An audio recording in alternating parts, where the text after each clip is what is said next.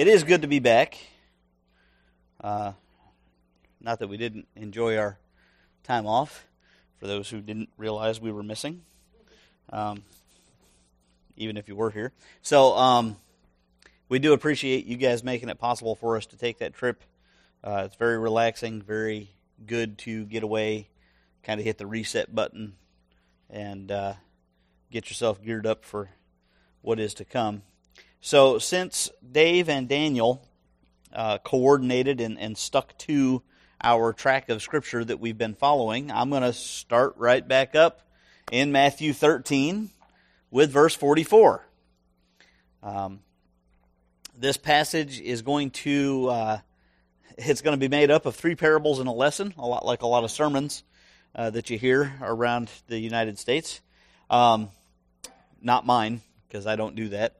But these uh, these three parables here, two of them are, are very, very, very similar. Well, the third is a review of something else that we've already heard, uh, but with a very important application. So I'm going to quit giving you the, the prelude. I think everybody's turned to chapter 44 or chapter 13, verse 44 right now. So I'm going to ask everybody to stand, as is our custom. Hear the word of the Lord. The kingdom of heaven is like a treasure hidden in a field, which a man found and covered up. Then in his joy he goes and sells all that he has and buys that field. Again, the kingdom of heaven is like a merchant in search of fine pearls, who on finding one pearl of great value went and sold all that he had and bought it. Again, the kingdom of heaven is like a net that was thrown into the sea and gathered fish of every kind. When it was full, men drew it ashore and sat down and sorted the good into containers, but threw away the bad. So it will be at the close of the age. The angels will come out and separate the evil from the righteous and throw them into the fiery furnace. In that place there will be weeping and gnashing of teeth. Have you understood all these things? They said to him, Yes. And he said to them, Therefore, every scribe who has been trained for the kingdom of heaven is like a master of a house who brings out of his treasure what is new and what is old. Let's pray. Father, as we approach your word this morning, never let us take for granted what we have heard. Never let us forget that there is treasure in that word for us as we listen. Father, help us to be changed by what we hear today. Through Christ. Amen. Please have a seat. So, the first two parables, uh, parable of the hidden treasure, the uh, the pearl of great value, are essentially saying the same thing. The the interpretation of these very very very simple. Okay, um, you may have never thought about it before, but since they're really short, one is one verse, the other is two verses, and they're located right next to each other, why do you think Jesus might teach the same thing with two different parables right next to each other? What's that? Mixed audience? Okay. Um, maybe he was trying to make a point.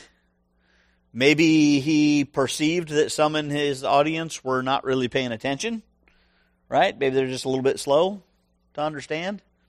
Some of us have that issue in the morning, right? A little slow to understand. Some of us have that issue all day long, especially when the coffee runs out. The brain stops firing on all cylinders. Um, I, will be honest with you. I asked that question. I, I got to thinking about it, and I really think that this Jesus did this because of something that I've talked about in here a lot.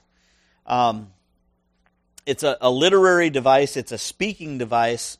Uh, as a literary device, it was used a lot in the ancient world right? In today's world, we have text, we have word processors. If you're writing a document, you want to emphasize something, you may put it in bold print. Or if you're texting somebody and you want to emphasize, you make it all caps lock, right? Um, well, they didn't have caps lock in the ancient Greek. They didn't have those bold typeface. You know, you, you took your care writing with that quill pen because if you made your strokes too bold, you'd break it. So the text was all the same. There wasn't those tools that we have for emphasis. So what they would use is repetition. Repetition. There you go. You hear it and then you hear it again. That means it's more important. Now, as a spoken tool, we still use it today. In my civilian occupation as an instructor at Keesler Air Force Base, we have instructors who are known as podium kickers. Right? A podium kicker is somebody who says, okay, now what I really need you to get out of this lesson is this. Hint, hint, hint. This. We repeat it. And in fact, I have told my classes many times if I say something and then I write it down and then I say it again, it's not because they pay me extra for extra words. It's because you need to know it. We repeat things so people can understand them and they can sink in to your mind. My kids in the Awana program, as they have progressed from the very smallest Awana cubby, or even Puggle in one instance, through to where they are now Awana leaders, they use the tool of repetition to help children memorize Scripture. Because if you say it once, it might get stuck in your short-term memory.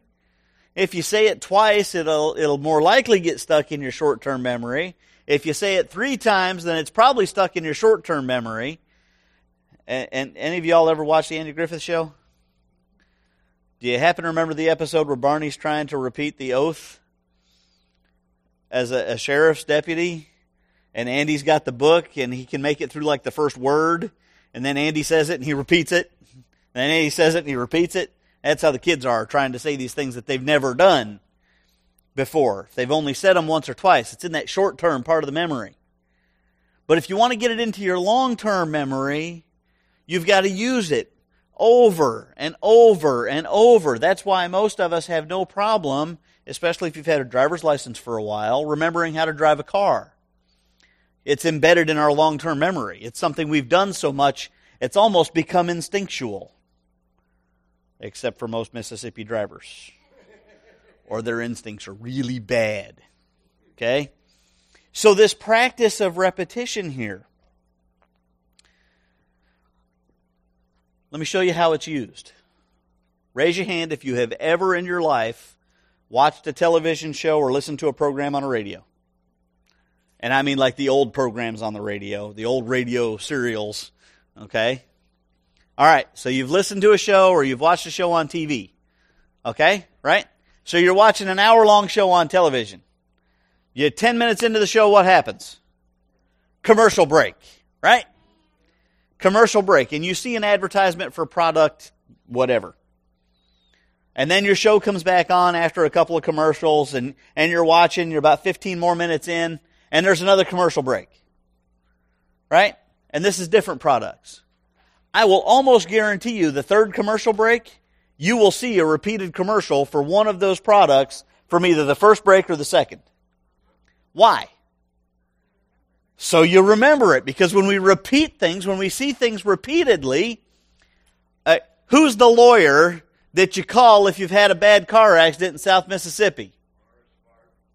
Okay? Or Shunara, right? He's the one out here upside down because I see his advertisements all over the place. Right? You can read the sign. That's right.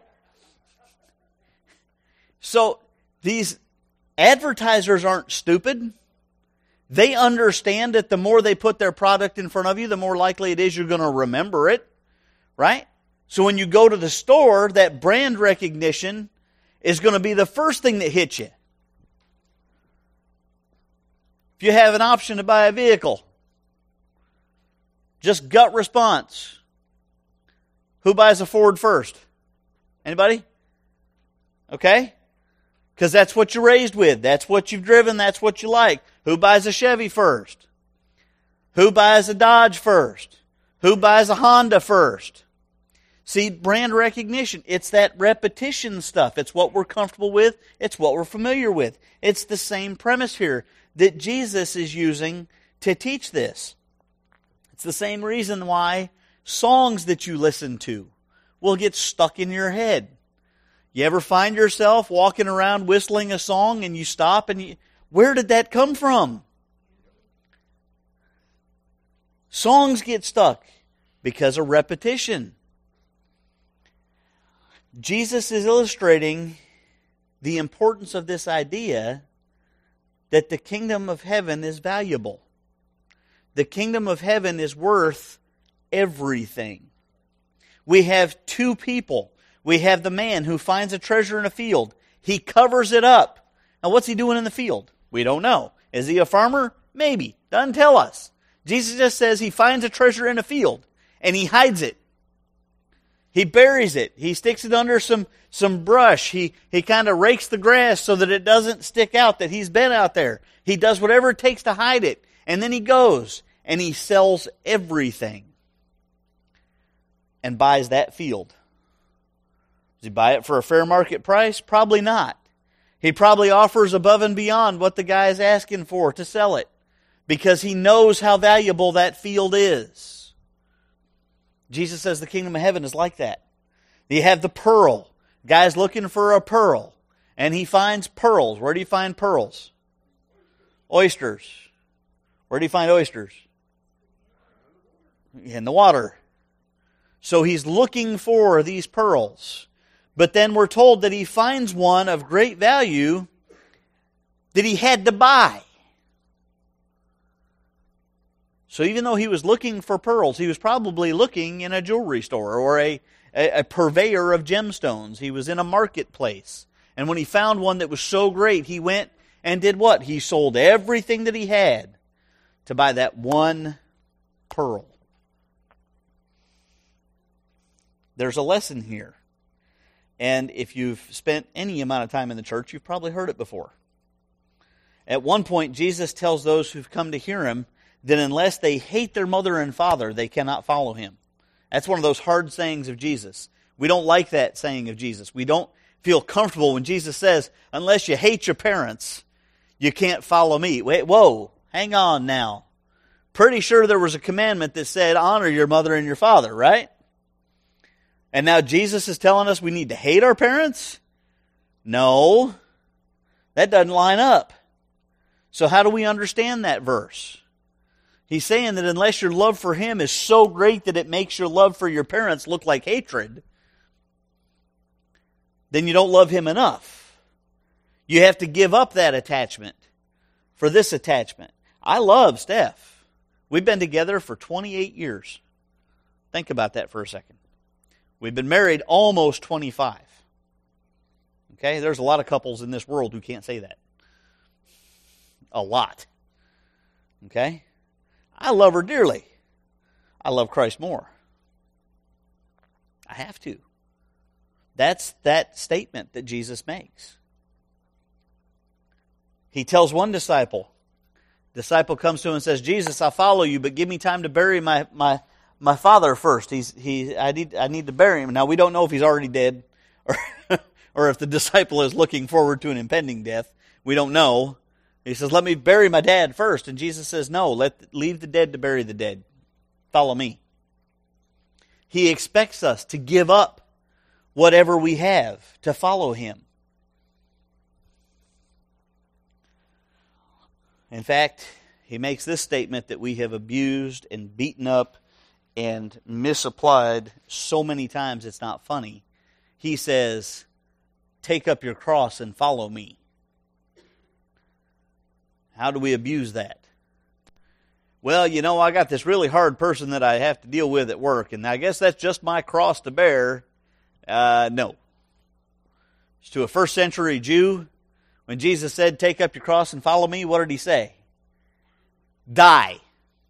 You have to die to yourself and follow me. You have to give up everything that you have, including the possibility of your life to follow me. You have to be willing to die to follow me. The kingdom of heaven is like a treasure hidden in a field, which a man found and covered up. Then in his joy, he goes and sells all that he has and buys the field. The kingdom of heaven is so great a treasure that we need to be willing to let go of every earthly attachment in pursuit of it.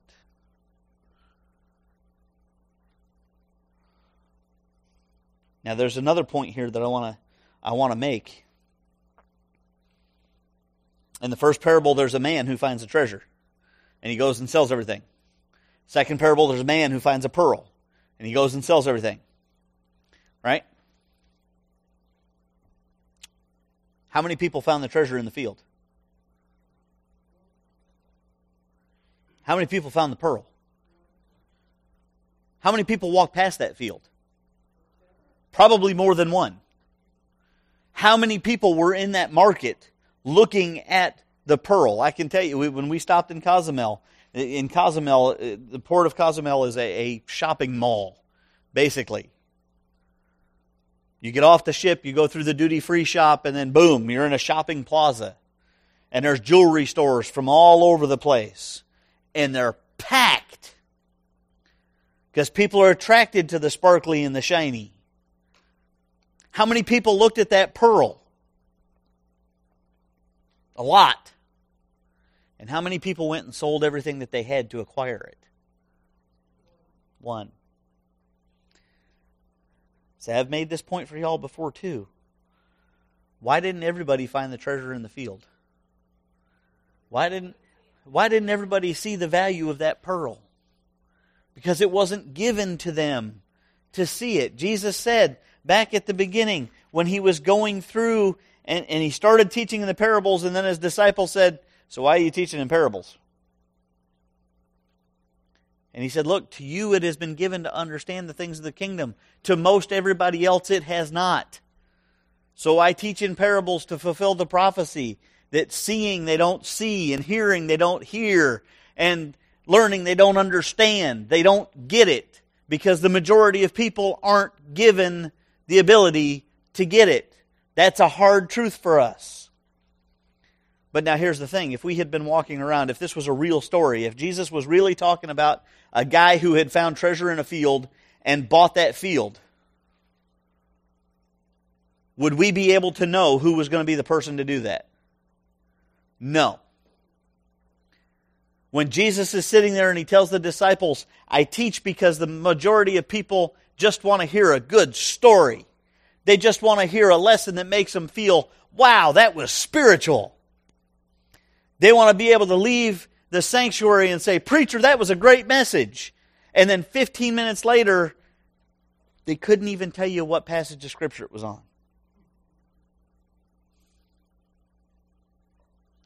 Most people will not see the treasure, let alone value it the way this guy did. This moves us to the third parable. This one's different. Says, The kingdom of heaven is like a net that was thrown into the sea and gathered fish of every kind. Any of you ever fished with a cast net successfully? do you catch just good fish? No? What do you catch?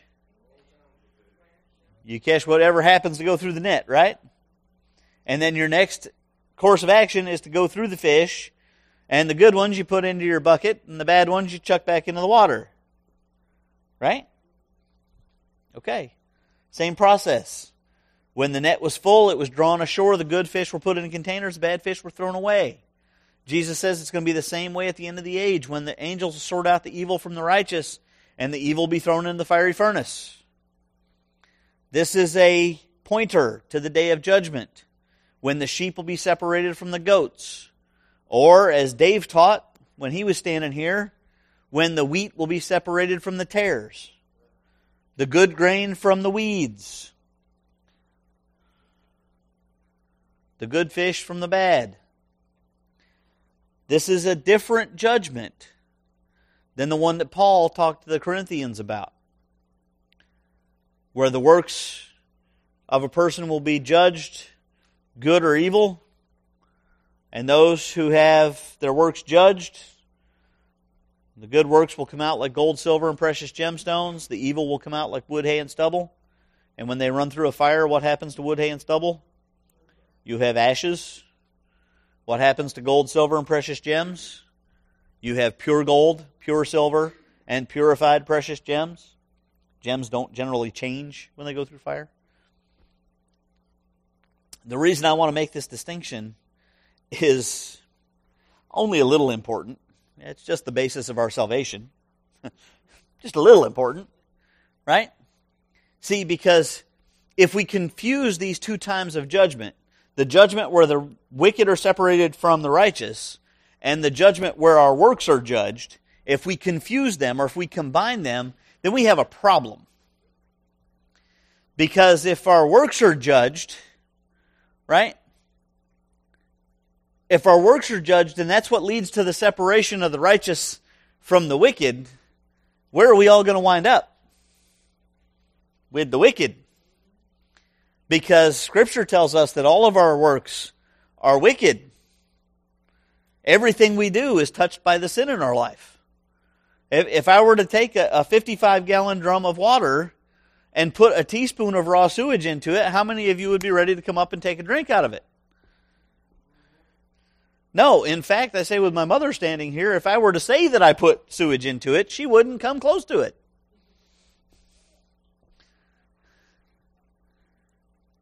See, all of our works are touched by sin. So there is only one way we are judged righteous, and that is through Christ. Through his life of perfect obedience, which is counted as righteousness for us. See, our sin was placed on him when he died on the cross, but his righteousness was so perfect and this is hard for us to understand. It was so perfect that not only did he have enough righteousness to counter the sins of the world, but he had perfect righteousness left over. Enough, enough to impute to our account, and not just ours, but all believers through the ages. And he still had some left over because he was still righteous. That's hard for me to wrap my head around. That's a whole lot of perfection. Of course, I don't know what perfection looks like either. None of us do. Our righteousness comes from Him through the application of His death and resurrection on our account, an application that is made by faith. And as Paul says in Ephesians chapter 2, that faith is whose?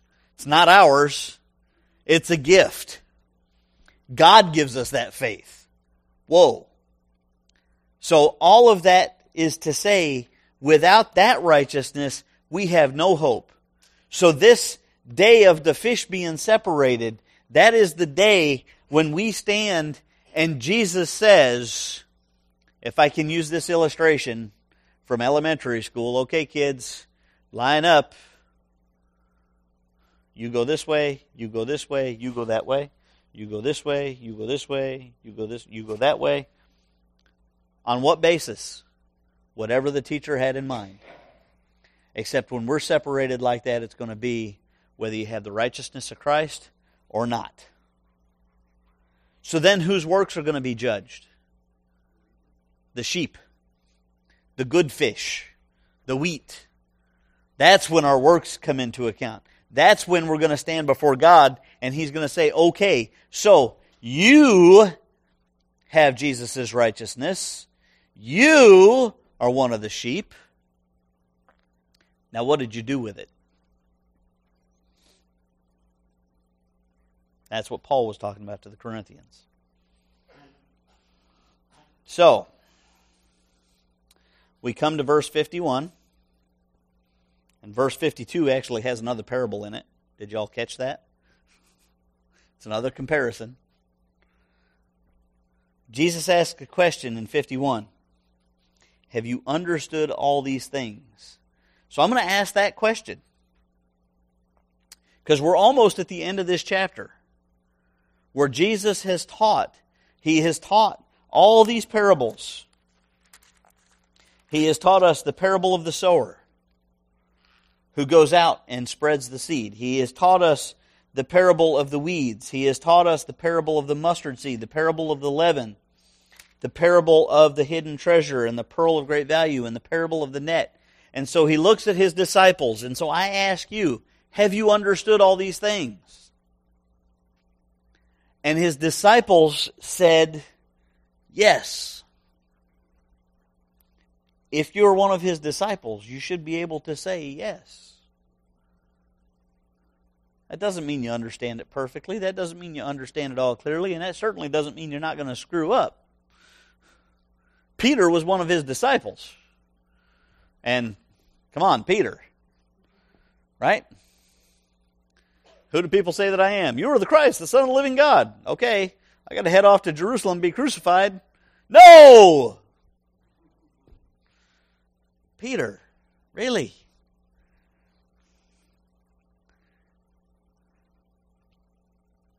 Jesus says, therefore, very important interpretation lesson. Anytime you see that word therefore, you need to figure out what it's there for. What is it linking together? If you understand all these things, then, therefore, if then, Every scribe who has been trained for the kingdom of heaven is like a master of the house who brings out of his treasure what is new and what is old. Who's a scribe? Who are the scribes? We read about scribes in Scripture. Who are they? What? Lawyers, okay. Specifically, they are the copyists. Their job is Xerox. you could not just walk down to Kinko's in Jerusalem and drop a couple of sheets of a scroll of Isaiah into it and hit 10 copies. Instead, you went to the copy house where there was a rabbi who would stand at the front of the room with a scroll. And then you had all the scribes sitting in their chairs with their desks in front of them and their collection of pens. And the, the rabbi at the front would say, A and the scribes would repeat, A. And then he would say, A again. And then they would all write down A. And then they would all say, A again. And then he would say, N. and that was the copying process. I much prefer Kinko's and Xerox. The scribes were those who copied the Word of God. They knew the Word of God. Literally, every jot and tittle, every dotted I and every crossed T, every vocal inflection, every character of the Old Testament that they had copied, they knew it. They knew what it said. And in general, they went on to become teachers. They went on to be rabbis. Because who better to teach than one who knows what it says? So when Jesus says every scribe, he is saying every teacher of the law, everybody who knows what God's word says, who has been trained. Here's another pause. What's another word we can use for trained? Discipled. Every teacher of God's Word who has been discipled for the kingdom of heaven. Who's he talking to? He's talking to his disciples there. Who are teachers of the Word? His disciples there.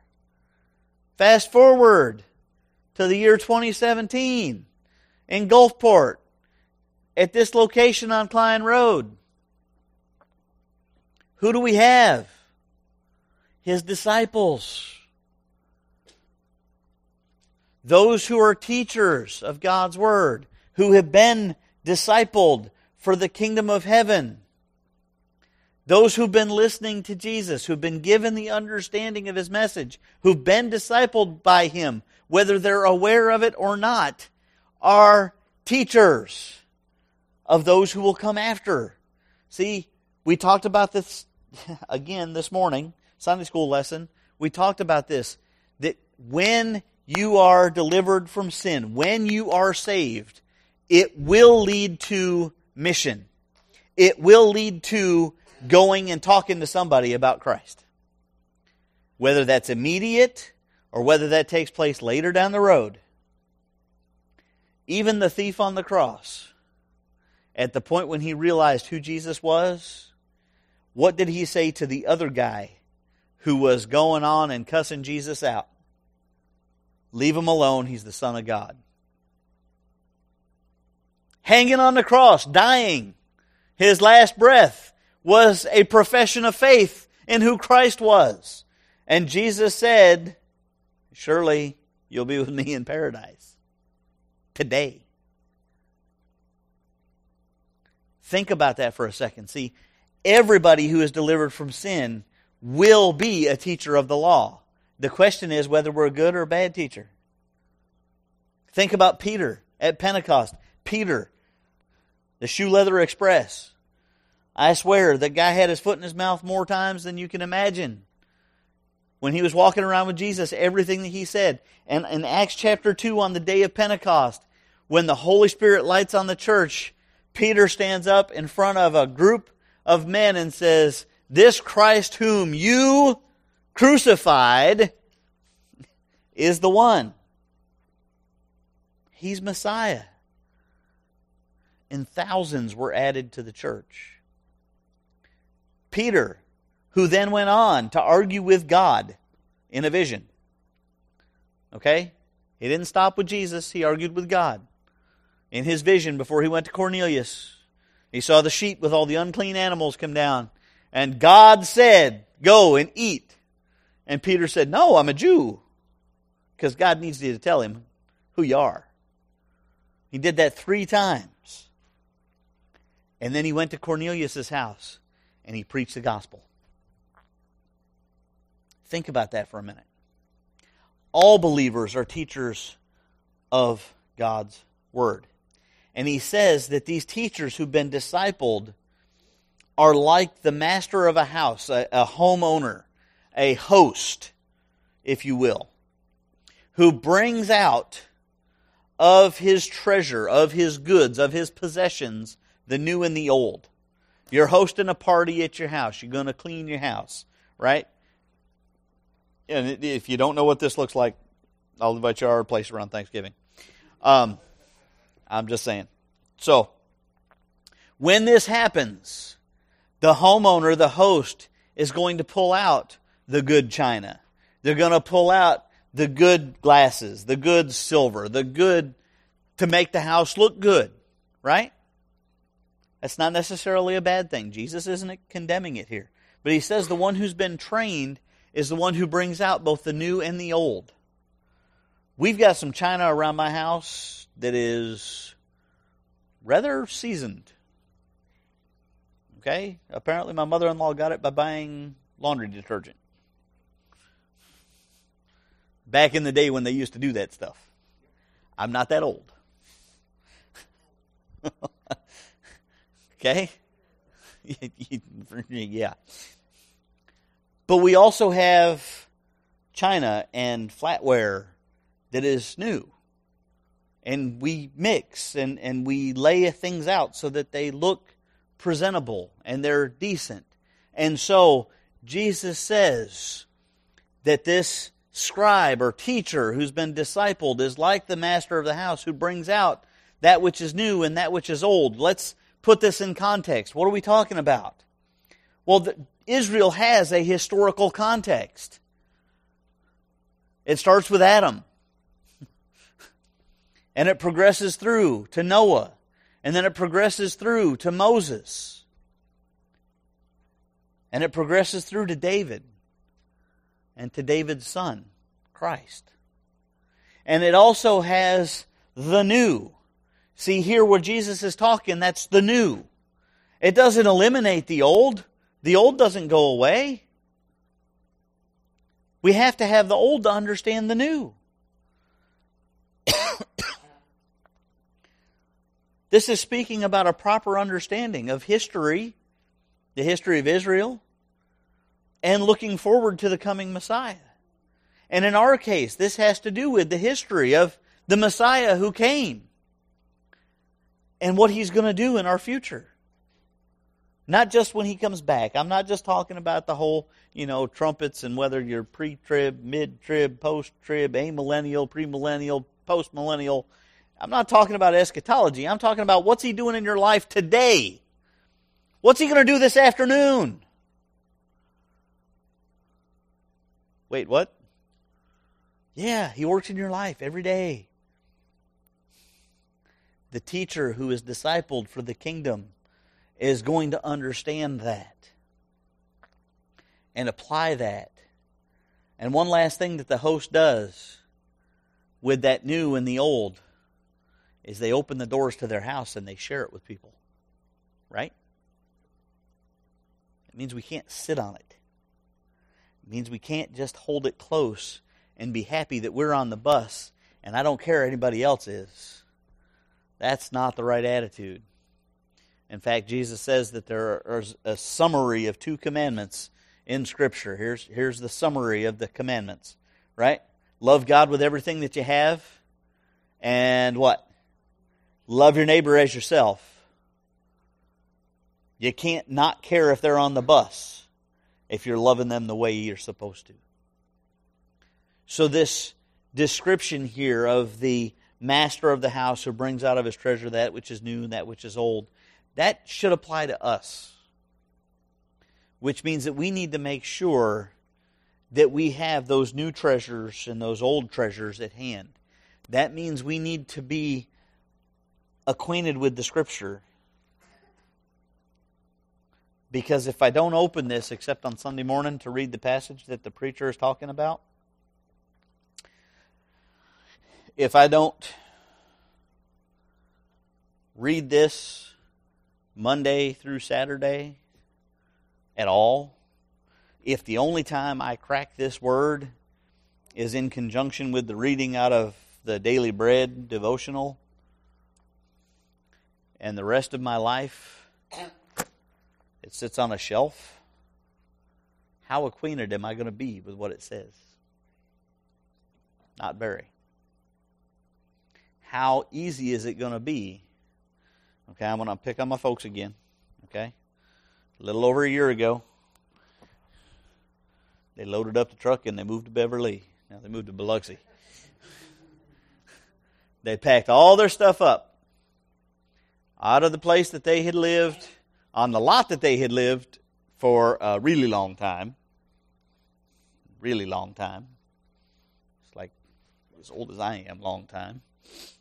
For the most part loaded it all up in a U-Haul truck, and they moved down here, and we unloaded it into a storage unit. Yesterday, Mom spent some time looking for a piece of her embroidery machine. Yeah, Gabe spent some time looking. Mom was pointing. How hard is it to find stuff that's packed away in a storage shed? Absolutely. It's miserable. I don't even have to go that far right? This Friday, I had to fix washing machine. It had a leak. This washing machine uses a 930 seconds hex nut to hold all the panels in place and a Torx bit for those that are screws. Okay? I have one T20 Torx bit in my possession. I know right where it was supposed to be. It was in my little leather toolkit with my 930 seconds nut driver. I didn't know where my toolkit was. it was right where it was supposed to be, which is why I couldn't find it because he never puts things back where they're supposed to be. Okay? But if we don't use those tools, if we don't stay engaged with those tools, if we don't interact with that knowledge, if we aren't in the Word all the time, that knowledge, those tools could be right where they're supposed to be. And that stuff in the storage unit can be right where it was supposed to be. But we're not going to be able to use it. We're not going to be able to put any use to it And when it does come time for us to use it, we're going to be frustrated, we're going to be reluctant, we're going to be hesitant. The same can be said for God's Word. When the time does come when you have an opportunity to share it with somebody, if you've not opened it recently, if you've not read it recently, if you've not studied it at all, you're going to be reluctant, you're going to be hesitant, and you're going to be frustrated when they ask a question that you can't answer. So if we claim to be disciples, if we claim to be trained up for the kingdom of heaven, we probably ought to start living that way. Would y'all agree?